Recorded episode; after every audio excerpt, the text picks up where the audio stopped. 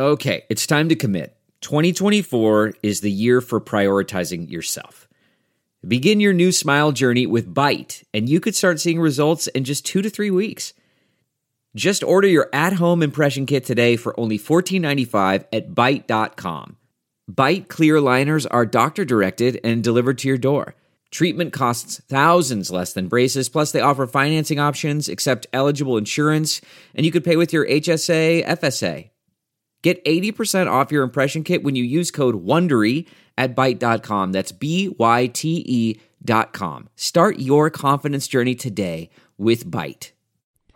This week on the Chicago Bears Review, our beloved finally closed the book on 2016 when they traveled up north to take on the Vikings in the hopes to close out the season on a high note and build some momentum going into 2017. Did the Bears get that win, or did they fail once again? All of this plus Bear Up and Bear Down on the Week 17 review episode of the Chicago Bears Review.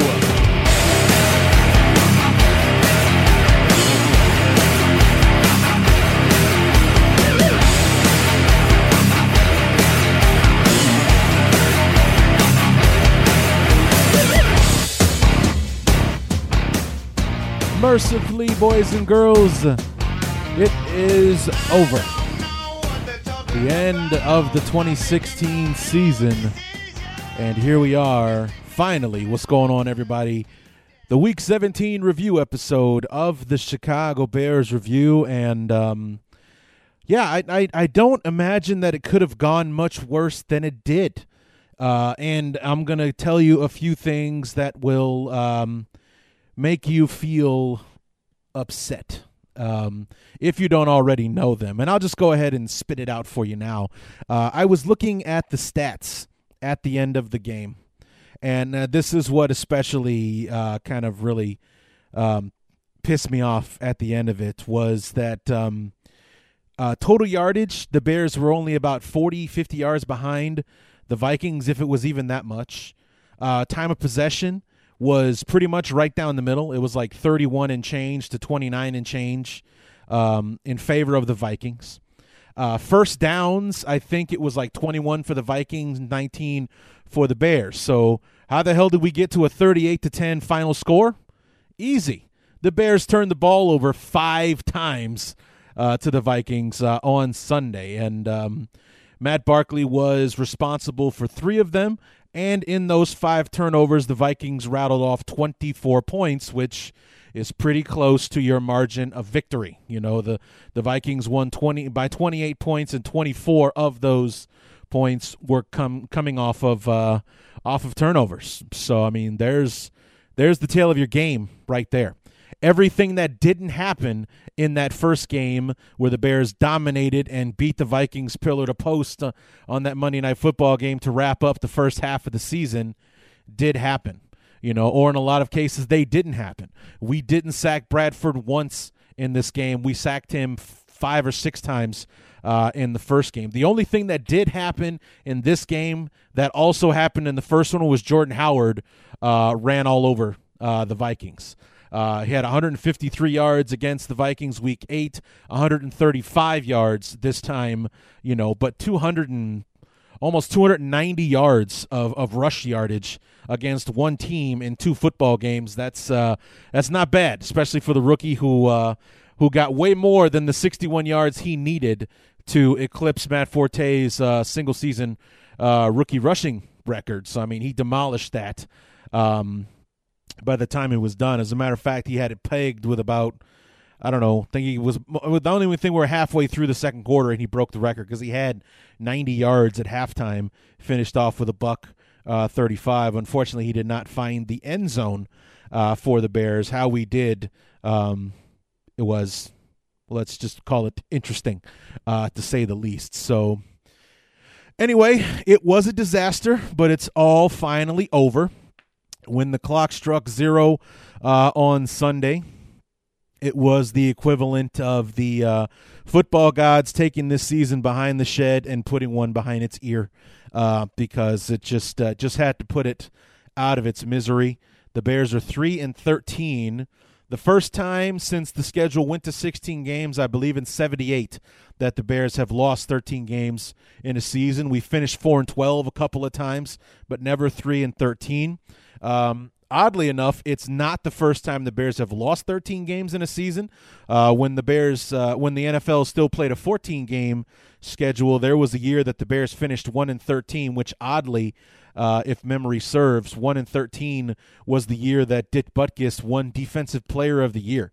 Figure out how that's true, but it's kind of like the same back in the 80s when Andre Dawson won National League MVP for a team that finished in last place. So stranger things have happened, I suppose. But, we lose the 13 games. The Bears did not follow the seasonal pattern where they lost 3 games, then won the 4th one. That happened 3 times already this year. We started off 0-3, won week 4, lost another 3 games, won week 8, lost 3 games again, beat the 49ers, and then the pattern was supposed to hold here. So a lot of things that I was saying that the Bears had to play for on Sunday, we accomplished none of them.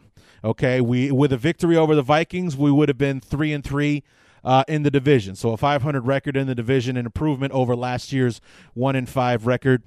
That didn't happen. We finished 2-4 with 1 victory apiece over Detroit and Minnesota. It would have prevented the Bears from finishing 0-8 on the road, which is a huge drop-off from where we were last year. We were 5-3 on the road. If you guys remember, we were 5-3 road team last season, 1-7 at home. That didn't happen. So for the first time in franchise history, the Bears are winless on the road this year. And there was one more thing the first season sweep of the Vikings since 2011. That also did not happen. So a lot of things that the Bears could have had to play for, aside from, like I've been saying for the last several weeks, pride and paychecks. Those were some things that were at stake on Sunday, and with that blowout loss to the Vikings, none of those things came to pass. But for all of you draft nicks out there, we did lose, and we've got the number 3 pick in the draft, and I'm already hearing some of you monkeys out there talking about, Deshaun Kaiser or Deshaun Watson or Kubisky, the quarterback from North Carolina. No, just stop right now. I don't want the Bears to do that, not even a little bit. I think second round is where we should start exploring a possible quarterback situation if we can't find something in free agency or what have you. So this is a lousy year to be a team drafting high in the first round. So, either that or let's do what the Browns and Eagles did last year. And no, not the Browns and Eagles, the Browns and Titans. What they did last year was, get a king's ransom for somebody to move up, although number 3 isn't exactly the sexiest place to trade up to. But also, like I said, there aren't any Carson Wentz's in this draft. At least I don't think there are. Nobody's talking like there is or anything like that. So, and I think anything like that to happen, it would probably happen on draft day. Somebody moving up to number 3 to, for the Bears to move down and get. The spirit of performance is what defines Acura. And now it's electric. Introducing the ZDX, Acura's most powerful SUV yet. Crafted using the same formula that brought them electrified supercars and multiple IMSA championships, the ZDX has track-tested performance that packs an energy all its own. Unlock the energy and order yours at Acura.com. This is it. We've got an Amex Platinum Pro on our hands, ladies and gentlemen. We haven't seen anyone relax like this before in the Centurion Lounge. Is he connecting to complimentary Wi-Fi? Oh, my! Look at that! He is!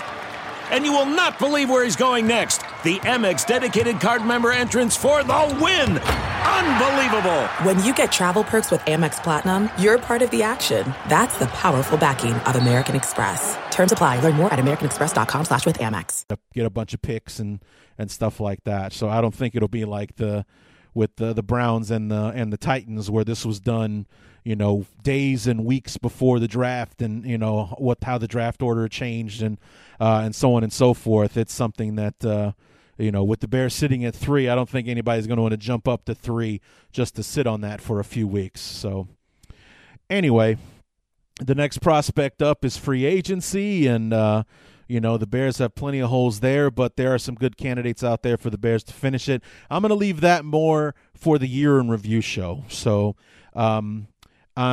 like I said before in the preview episode, I'm kind of working on what it is I want to do with the year in review show. Do I want to have guests in? You know, I mean, I had 3 guests for the midseason review show. Do I want to bring anybody in? Do I just want to do it myself and get it over with? Or, you know, see who comes in, what kind of prospects we're looking at, so on and so forth.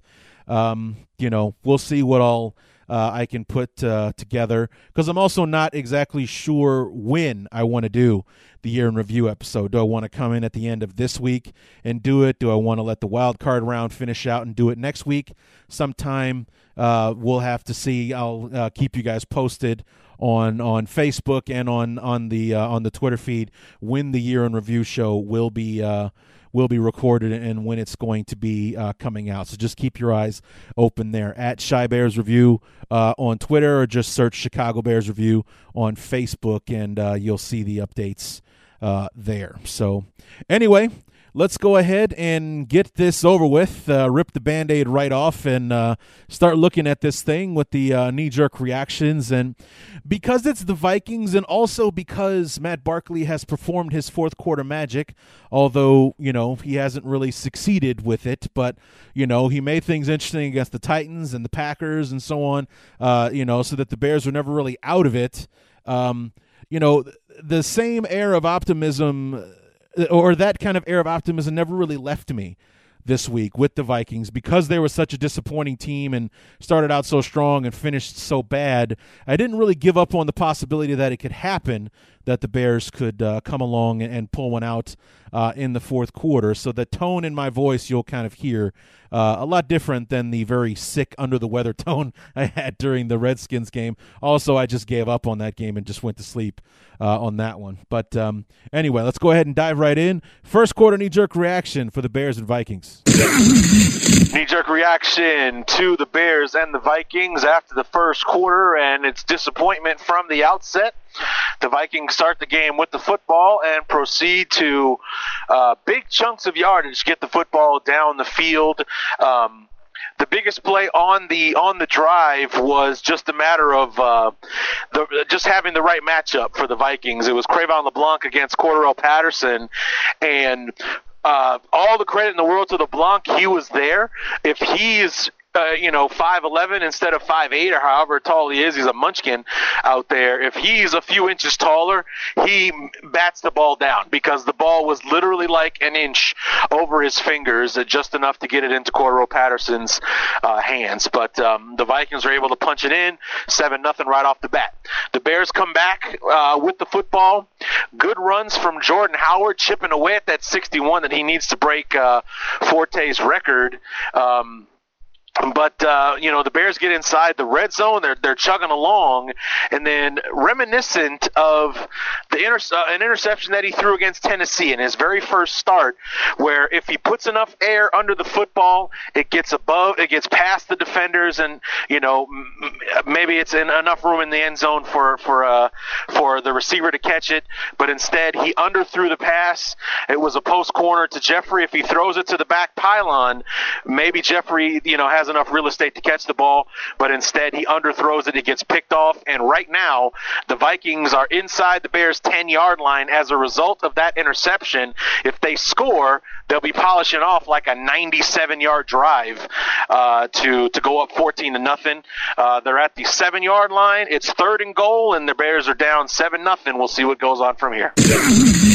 So it just kind of seemed from the very beginning that the Bears are kind of snake bit in this game. I mean, they have that really good looking drive. It kind of looked like a repeat of the Monday night game. Jordan Howard, I think the shortest gain that he had, especially in that first drive, was maybe like 4 or 5 yards. I mean, he just lowered his head, and he was really just bowling the defense over. It was really impressive to see. I mean, I really love to watch this kid, run the football. It's the one thing I'm going to miss about this season was watching him run the ball. All that he accomplished, and he didn't start until week 4. It really is amazing.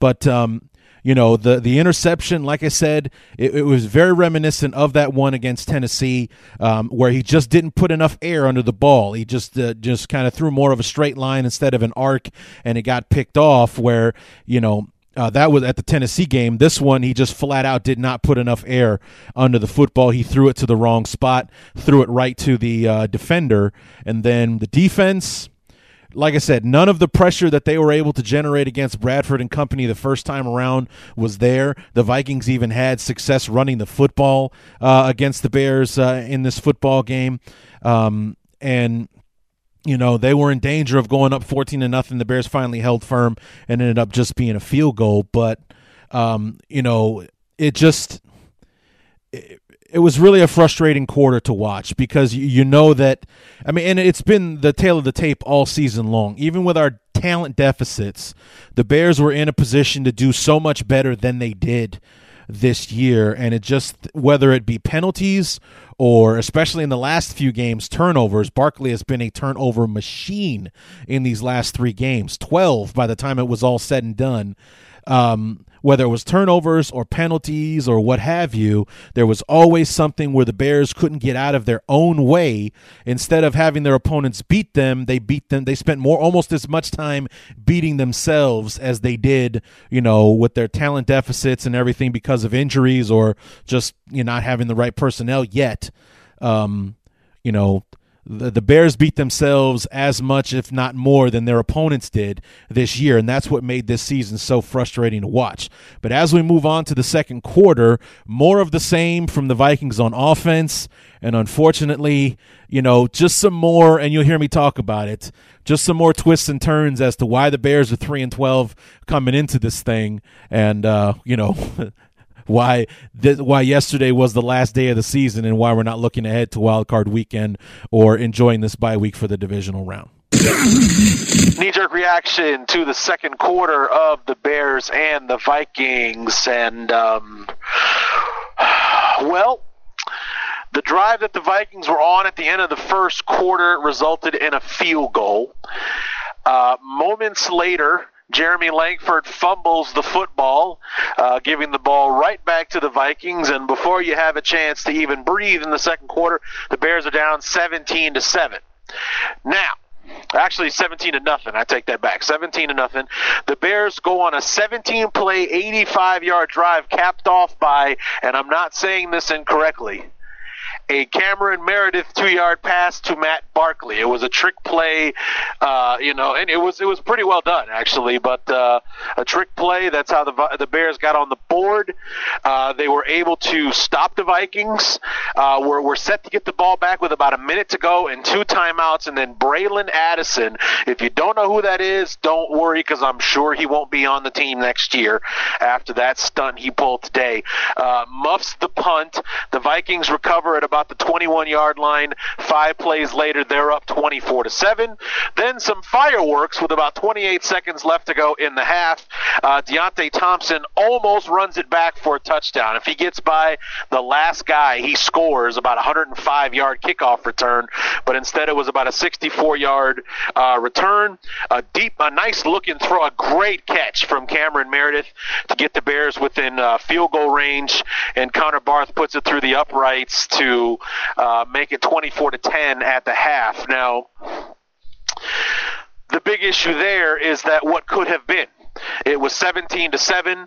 The Bears, you know, had some momentum. They have coming off the scoring drive. They shut the Vikings down, were able to preserve time, had two timeouts left to go, could have added to this. It could be 17-10, 17-14 right now, but instead it's 24-10 because of the Bears being 3-12 and for some reason feel the need to consistently act like it.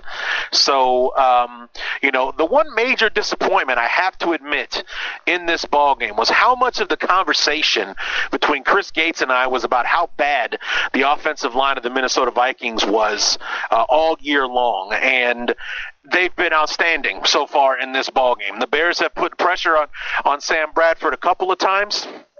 But they have otherwise not gotten anywhere near him and have not been the factor that they were in the first game, where we had him sacked like 4 times in the first half and 6 times in the game and all the rest of it. But the big factor in the game thus far has been the turnovers. The Bears have 3 turnovers. The Vikings have 17 points because of it. So once again, the Bears are their own worst enemy in this football game. So the Bears do, however, start with the football in the second half. They've got some momentum going. That flush there in the last 30 seconds made things interesting. They've got some kind of momentum going into it, so we'll see if they can turn it into anything and get this year finished off on the right foot. So still a little air of optimism. I don't think it's impossible because the Bears keep showing flashes, because it wasn't really anything that the offense was doing except for the turnovers. Because other than that, the Bears moved the ball fairly well and with relative ease against the Vikings on Sunday. Jordan Howard was running the ball well. It's just that when we decided to drop back to pass, we were looking at maybe a 50-50 chance that Barkley doesn't turn the ball over, or, Langford with his fumble, in the second quarter. I mean, and then, like I said, it basically the running theme of the season will be what could have been. And you heard me say that exact phrase when it came to the turnover that Braylon Addison cost the Bears there. Like I said, we were coming off the momentum of the scoring drive, 17 plays, 85 yards. We finally got some momentum going offensively. We didn't turn the ball over. We put points on the board. We got a 3-and-out from the Vikings, and we're going to have a minute left with 2 timeouts. And, like I said, the offense was playing well. They're moving the football if they could just stop turning the damn thing over. And instead, Addison muffs the punt. The Vikings recover, and there's a questionable replay in there. I think that the ball did touch him while he was out of bounds, but that's my extremely biased opinion on the matter. But, instead the Vikings get the ball at the Bear 21-yard line. 5 plays later, it's 24-7. And then, like I said, the fireworks with Deontay Thompson nearly running it back, the great catch from Meredith to get us in field goal range, and we put some points on the board and having some momentum going. So instead of, 24-10, it could have been 17-10 or 17-14 instead of, we've got another rock to climb in order to be able to come out ahead of this thing. But it was only 14 points. We've seen Barkley score 21 in a quarter before. The third quarter was more of the same. The Bears actually didn't allow any points in the third quarter, but again, couldn't get out of their own way on offense and couldn't stop turning over the damn ball. Knee-jerk reaction to the third quarter, the Bears and the Vikings, and once again, we're 3-12, and here's why. Because the Bears took the opening drive of the second half down the field, looking great. Jordan Howard, actually, I think he broke it before halftime, but Jordan Howard plugging away, pounding the football. At the end of the third quarter, he's got 130 yards rushing so far in the game on 20 carries. So the Bears are finally going to make a liar out of me. I've been trying to get them to feed the ball to Howard more than 20 times in a game, because when we have, we're undefeated. Well, he's got 20 carries now. We're down 14 points going into the fourth quarter. But that opening drive, Jordan Howard's running the football well, but the Bears aren't getting the ball down the field. And then, of course, Barkley throws another interception. This one was all him. Before it was right decision, lousy throw. This was bad decision, bad throw. Tried to throw it to Cameron Meredith, who was being held by Xavier Rhodes on the play, or I think it was Hart, whoever it was. Trae Waynes is who it was. Trae Waynes, who was should have been called for a defensive holding penalty or pass interference, one of the two. But instead, the referees are letting him play today, and instead, he basically throws it right to Waynes, and he intercepts the football. The Bears were inside the red zone and everything. So this could be a 24-17 football game with the momentum all on the Bears side. But instead, The Vikings took the football back and actually drove it down the field, and Bradford got picked off in the end zone by Cre'Von LeBlanc. That's where we sit now. The Bears have the football. I think we're nearing midfield, down 24-10, and Barkley's done great things in the fourth quarter before. Let's see if he can do it again. It really is kind of amazing when you think about it, how optimistic I remain.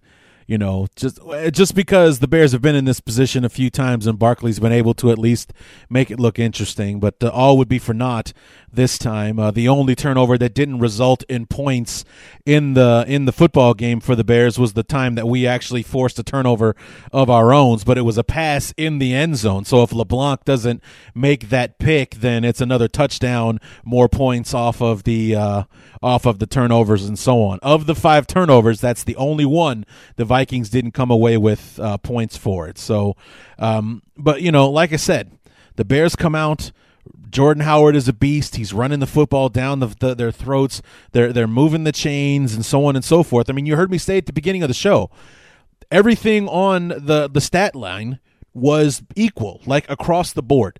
Time of possession, the amount of yardage that each team had, first downs, so on and so forth. And the one major difference in the football game was 5 turnovers for the Vikings, 1 for the Bears. I mean, as far as like what they were able to produce. I mean, the Bears turned the ball over 5 times, the Minnesota turned it over once, and there's your margin of victory right there, almost to the number.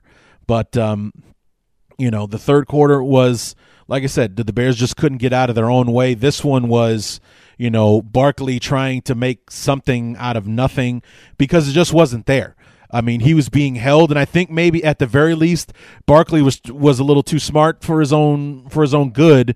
I think maybe he was trying to draw attention to the penalty and throw it there to try to draw a penalty from the referees. It didn't work. He should have gotten it, but he didn't.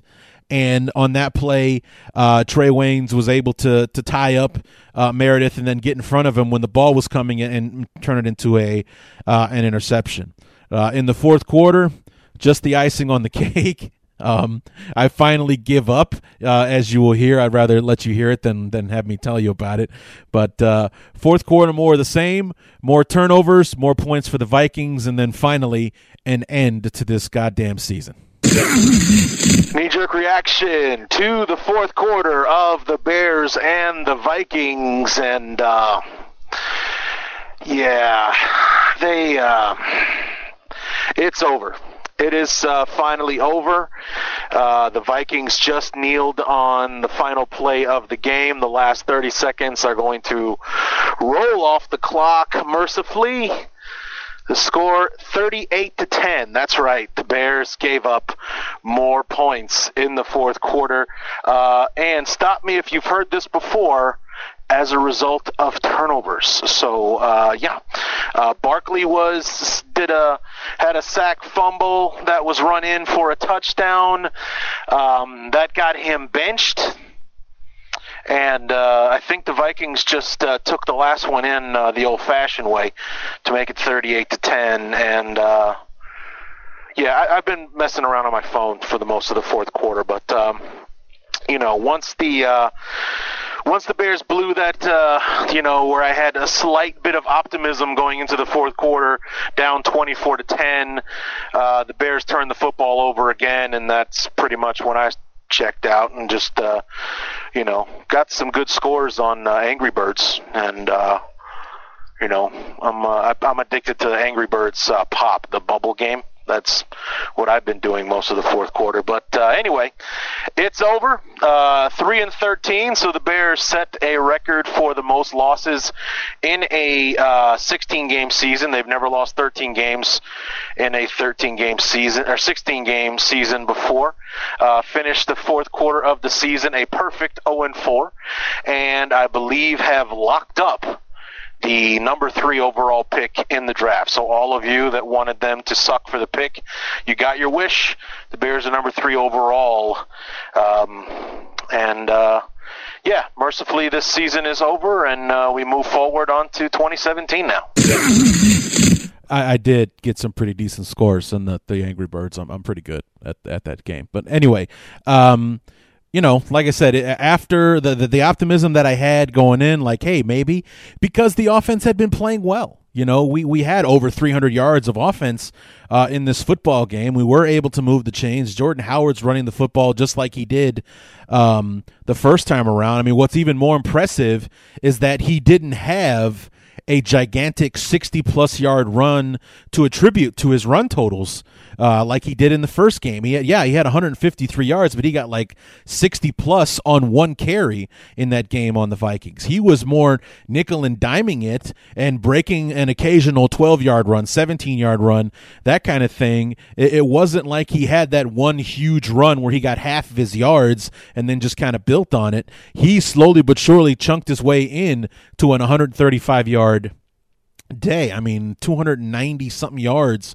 rushing against one football team. That's damn impressive for Howard, especially against the Vikings, who were supposed to be, you know, the monsters of this football season. I mean, I told you guys, I don't know if it was this or on Football Is America, where I was telling everyone to just calm down on the whole 2000 Raven, 1985 Bear comparisons that they were giving the Vikings in those first five games. And turned out to be right about that. But, you know, it just, you know, once that the last Barkley turnover happened, that really was where I kind of mentally checked out on the game. The game was on and I was watching and all that kind of stuff. But once that happened, when Barkley fumbled the football and they ended up, Everson Griffin recovers it. He runs it in.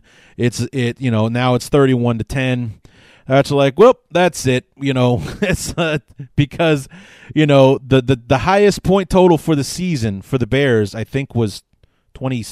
Was it 26 or was it 27 against Green Bay?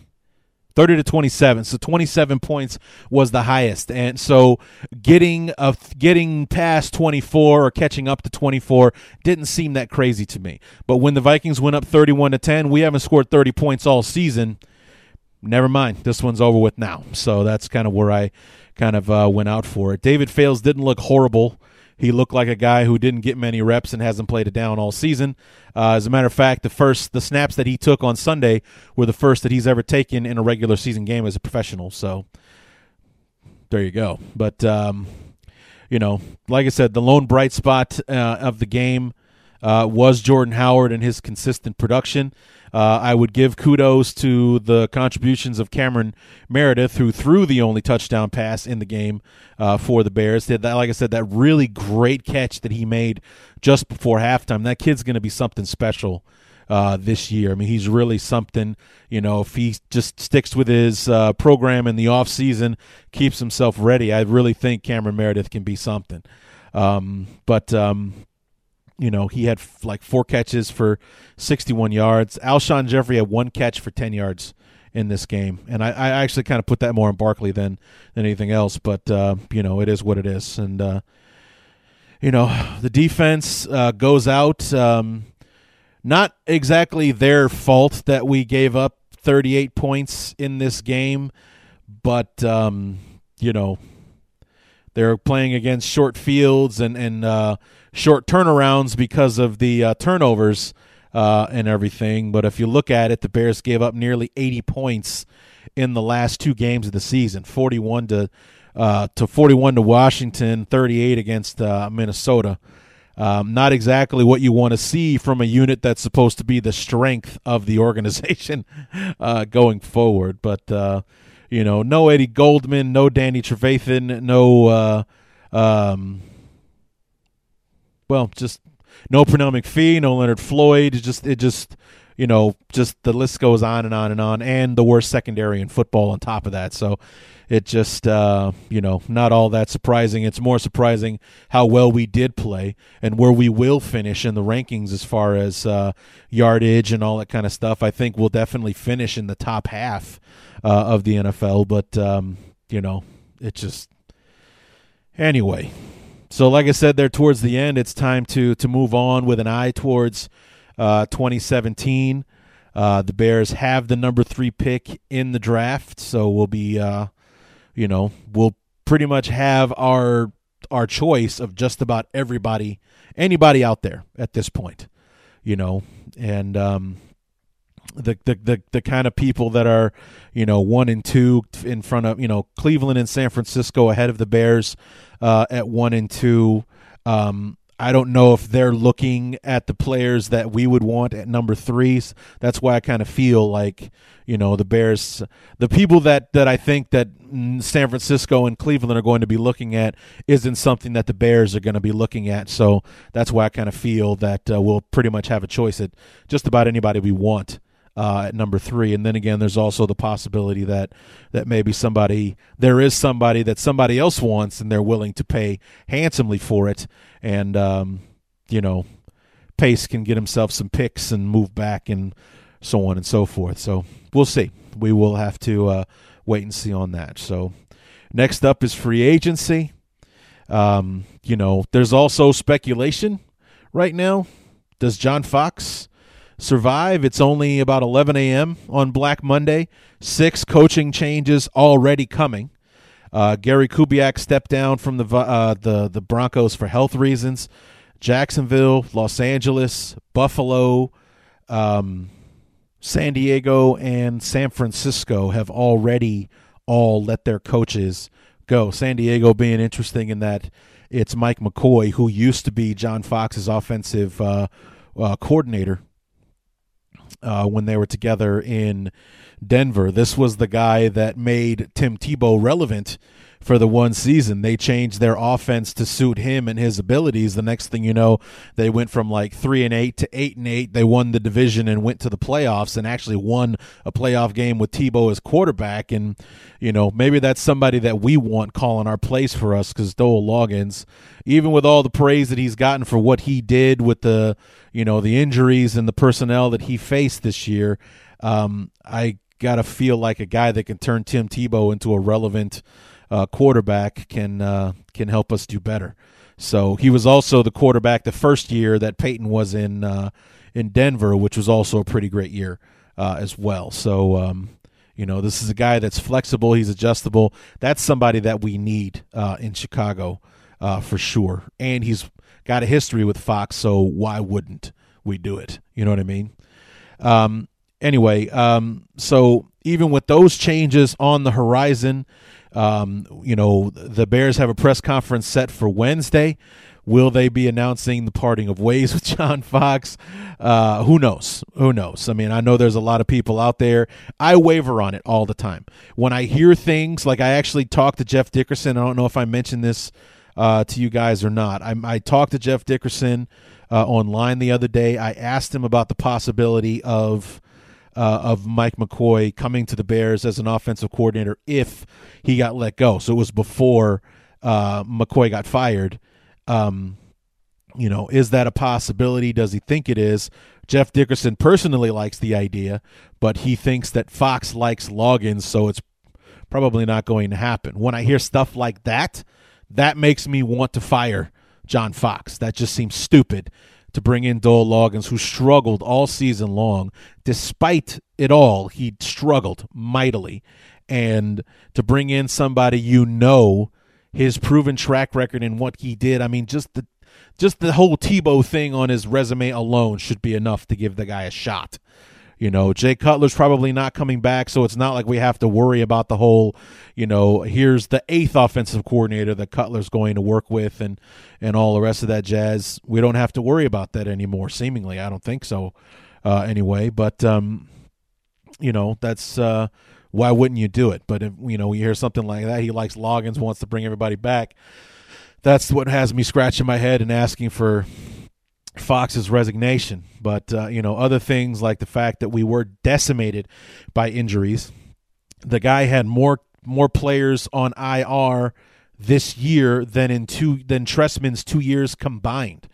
In Tressman's 2 years, 15 players on IR in 2013, 2014 combined. We had 19 alone this year, to go along with, I think, 13 or 14 last year. So, I mean, John Fox has yet to put a healthy football team on the field. And granted, even when we were healthy in the preseason, we still didn't look very good. You know, it kind of looked like we were setting ourselves up for a season like this in the preseason, which was a pretty damn alarming, if you ask me. But, you know, even with it all, you know, it's, you know, do you give the guy a shot? It kind of goes back to the Jay Cutler thing. Who out there would be better for us than this guy? Who out there that's going to be available in the coaching ranks would be better for us than Fox? And so it's a conversation for sure. It's a debate, absolutely. So, you know, like I said, I waver. Sometimes I'm like, no, let's give him one more chance, see if the, you know, if the injury bug could leave us alone in 2017, and you know, then if you know, we get an honest assessment, then we move forward from Fox and in 2018 bring in somebody else, you know, and what have you. But it's just like the luck that this team has had with its health and all the rest of that. You know, poor Kevin White, and you know, Hroniss Grasu goes down on family night, which is, you know, I don't even think they have contact on family night and whatnot. It blows out his knee, and that's the rest. And that might actually seal his fate in Chicago. What do we do with him next year? You know, Cody Whitehair had an outstanding season at center this year. What do we do with Hroniss Grasu next year? Is he just depth on the offensive line, or do we trade him? Do we get rid of him? Do we let him go? I mean, what do we do with him next year? Because he's not a tackle, so we can't move him to the outside. You got Long and Sitton at the guards when they come back healthy next year. Cody Whitehair in the middle. You know, Massey and Leno, for all of their faults, actually improved throughout the season. So they got better as they went along, cut back on the penalties and the mistakes and whatnot. So you got to think that they're coming back next year. So where does Hroniss Grasu fit in going forward? Anywho, discussions that we'll keep for another time. But, you know, with all the coaching vacancies that are already open, you know, possibly could be having changes in New Orleans and Indianapolis, Cincinnati, Chicago. There could be anywhere from – there could be double-digit openings this season when it's all said and done. But anyway, we'll see. We'll have to wait and see if Fox is one of them. So that's why we're going to wait on the year-in-review show. We'll be talking about who the next coach is going to be. Pace gets to hire his own guy this time, and so on and so forth. So – stick around for that. Keep your eye on the Twitter feed and the Facebook page to find out when the Year in Review show will come out. But other than that, that's pretty much all I have to say about this game. Like I said, after the Barkley fumble and the fumble recovery and touchdown for the Vikings, I kind of mentally checked out on this one. And I do believe the Vikings did score again on their own. McKinnon ran in another touchdown on like a was it like a wildcat type formation? He just ran the ball in himself for the TD to make it 38-10. Kind of put the cherry on top of the game there. But yeah, so that's all we have to say. The Bears dropped to 3-13. Mercifully, this thing is over. Another bottom-dwelling cellar finish for the Bears, and maybe we'll be able to crack third place next season. Have to wait and see. But anyway, we're going to go ahead and close the book on 2016 and the Week 17 review and move on to everybody's favorite segment to close this thing out. Bear up, bear down.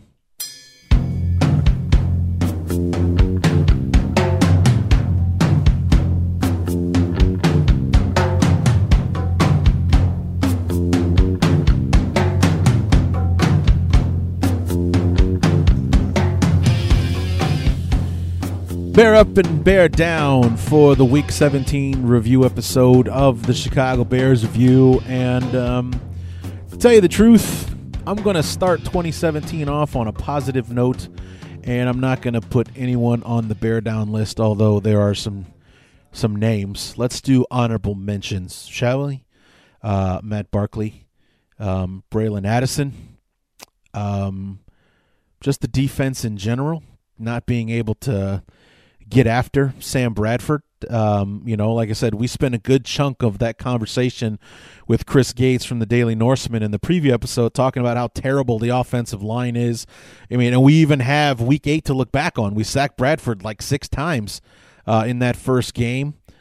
We manhandled them up front. Akeem Hicks was an absolute beast, had 2 sacks in the first game. He was a non-factor in this one. The defense was terrible in this game. Granted, the odds were stacked against them because of all the damn turnovers, but nonetheless were ineffective against the Vikings. And Let's see. Alshon Jeffrey, one catch for 10 yards in the game. That's ridiculous. Anything else? Yeah, we'll just leave it at that. But one bear up for this game, just one. I think we all know who I'm going to give it to. That's correct. Jordan Howard, bear up to Jordan Howard, 135 yards rushing on 23 carries, I think it ended up being. But more importantly, finished the year 1,313 yards, 252 attempts, which is 64 fewer than it took Matt Forte to get 1,238 in his season. So, I mean, the per yardage, he had like 7 yards a carry against the Vikings on Sunday, well over six at least. I mean, just absolute beast. 7 games of 100 yards or better, another franchise record. Didn't start until week 4. So he started 13 games this season. 7 of them were 100-yard efforts, and, you know, he was an animal in those games. So, you know, really looking forward to seeing what the future holds for him. You know, when you look at that list, the top 4 names on the rookie rushing record list are Jordan Howard at 1, Forte at 2, Anthony Thomas at 3, and Rashaan Salaam at 4. Aside from, you know, in 2, 3, and 4, between Forte, Anthony Thomas, and Rashaan Salaam, Forte's the only guy that had a noteworthy career. You know, hopefully Jordan Howard will be more like Matt Forte and a lot less like Rashaan Salaam and Anthony Thomas, who basically blew their wad in their rookie years. Rashaan Salaam didn't pan out after his rookie season, mostly due to injuries. Anthony Thomas just kind of fell off after his rookie year. He was lightning in a bottle in 2001 as a second-round pick. Just, you know, kind of was, you know, had 1,100 yards in that rookie season, was great for the Bears. They went 13-3 that year, went to the playoffs and everything. But after that, it was virtually non-existent on the roster. So hopefully it won't be a curse for Jordan Howard to have had such a good rookie year. And this is just the start of him being our franchise back for the next decade or so, as opposed to being the next Jeremy Langford, if you will, because, you know, Langford was a beast for us last year. Loved the way he ran, caught the ball out of the backfield great. This season was very underwhelming in those first few games, had the high ankle sprain that kept him out for quite a while, and has been non-existent on this football team, while Jordan Howard has sucked up all the glory, basically. And I think that Jordan Howard's going to be okay, because I loved what he said after the game. You know, there's nothing to celebrate. Basically, the accomplishment is bittersweet. He's happy to and proud to have, you know, to have broken the record to be the rookie, you know, rushing record leader of all time, especially on a franchise that includes names like Matt Forte, Walter Payton, Gale Sayers. For you to say you had a better rookie year than those guys is pretty amazing. And, you know, regardless of the accomplishments, it doesn't mean much because we don't win in games. I would have traded all the glory for wins this season. So his head is in the right space. Hopefully he can keep it together and keep working in the offseason. It said in the article that I read, he had a conversation with Adrian Peterson after the game, who basically told him that thing. Just keep working, you know, keep working hard, and you're going to be okay. Hopefully he can do that and avoid injuries going forward, so he can continue to be a beast for us in 2017 and beyond. So that's my one bear up for this week to Jordan Howard and his tenacity, breaking that record, shattering it, quite frankly, almost by 100 yards and, you know, 75 yards, I believe, if my math is correct, and did it in 64 fewer carries than Forte did it in. So quite an impressive feat for Jordan Howard, and look forward to seeing what he will do in 2017. So that is going to do it. I'm not going to make you sit through any more. Keep your eyes open for the Year in Review show. I don't think it'll be this week. It'll probably be around this time next week, once I figure out if I'm going to do a guest and all that I want to cover, because there's not a lot of highlights to cover in this season. So that's why I might just do it myself. Why would I want to bring somebody else in to have to endure talking about this season. But we'll see. We'll figure out what we want to do. I'll keep you guys posted. Search Chicago Bears Review on Facebook or follow me on Twitter at Shy Bears Review to see what's next for the year in review and when that's coming out. So that's going to do it for the Week 17 review episode of the Chicago Bears Review. So until then, my name is Larry D, and this has been the Chicago Bears Review.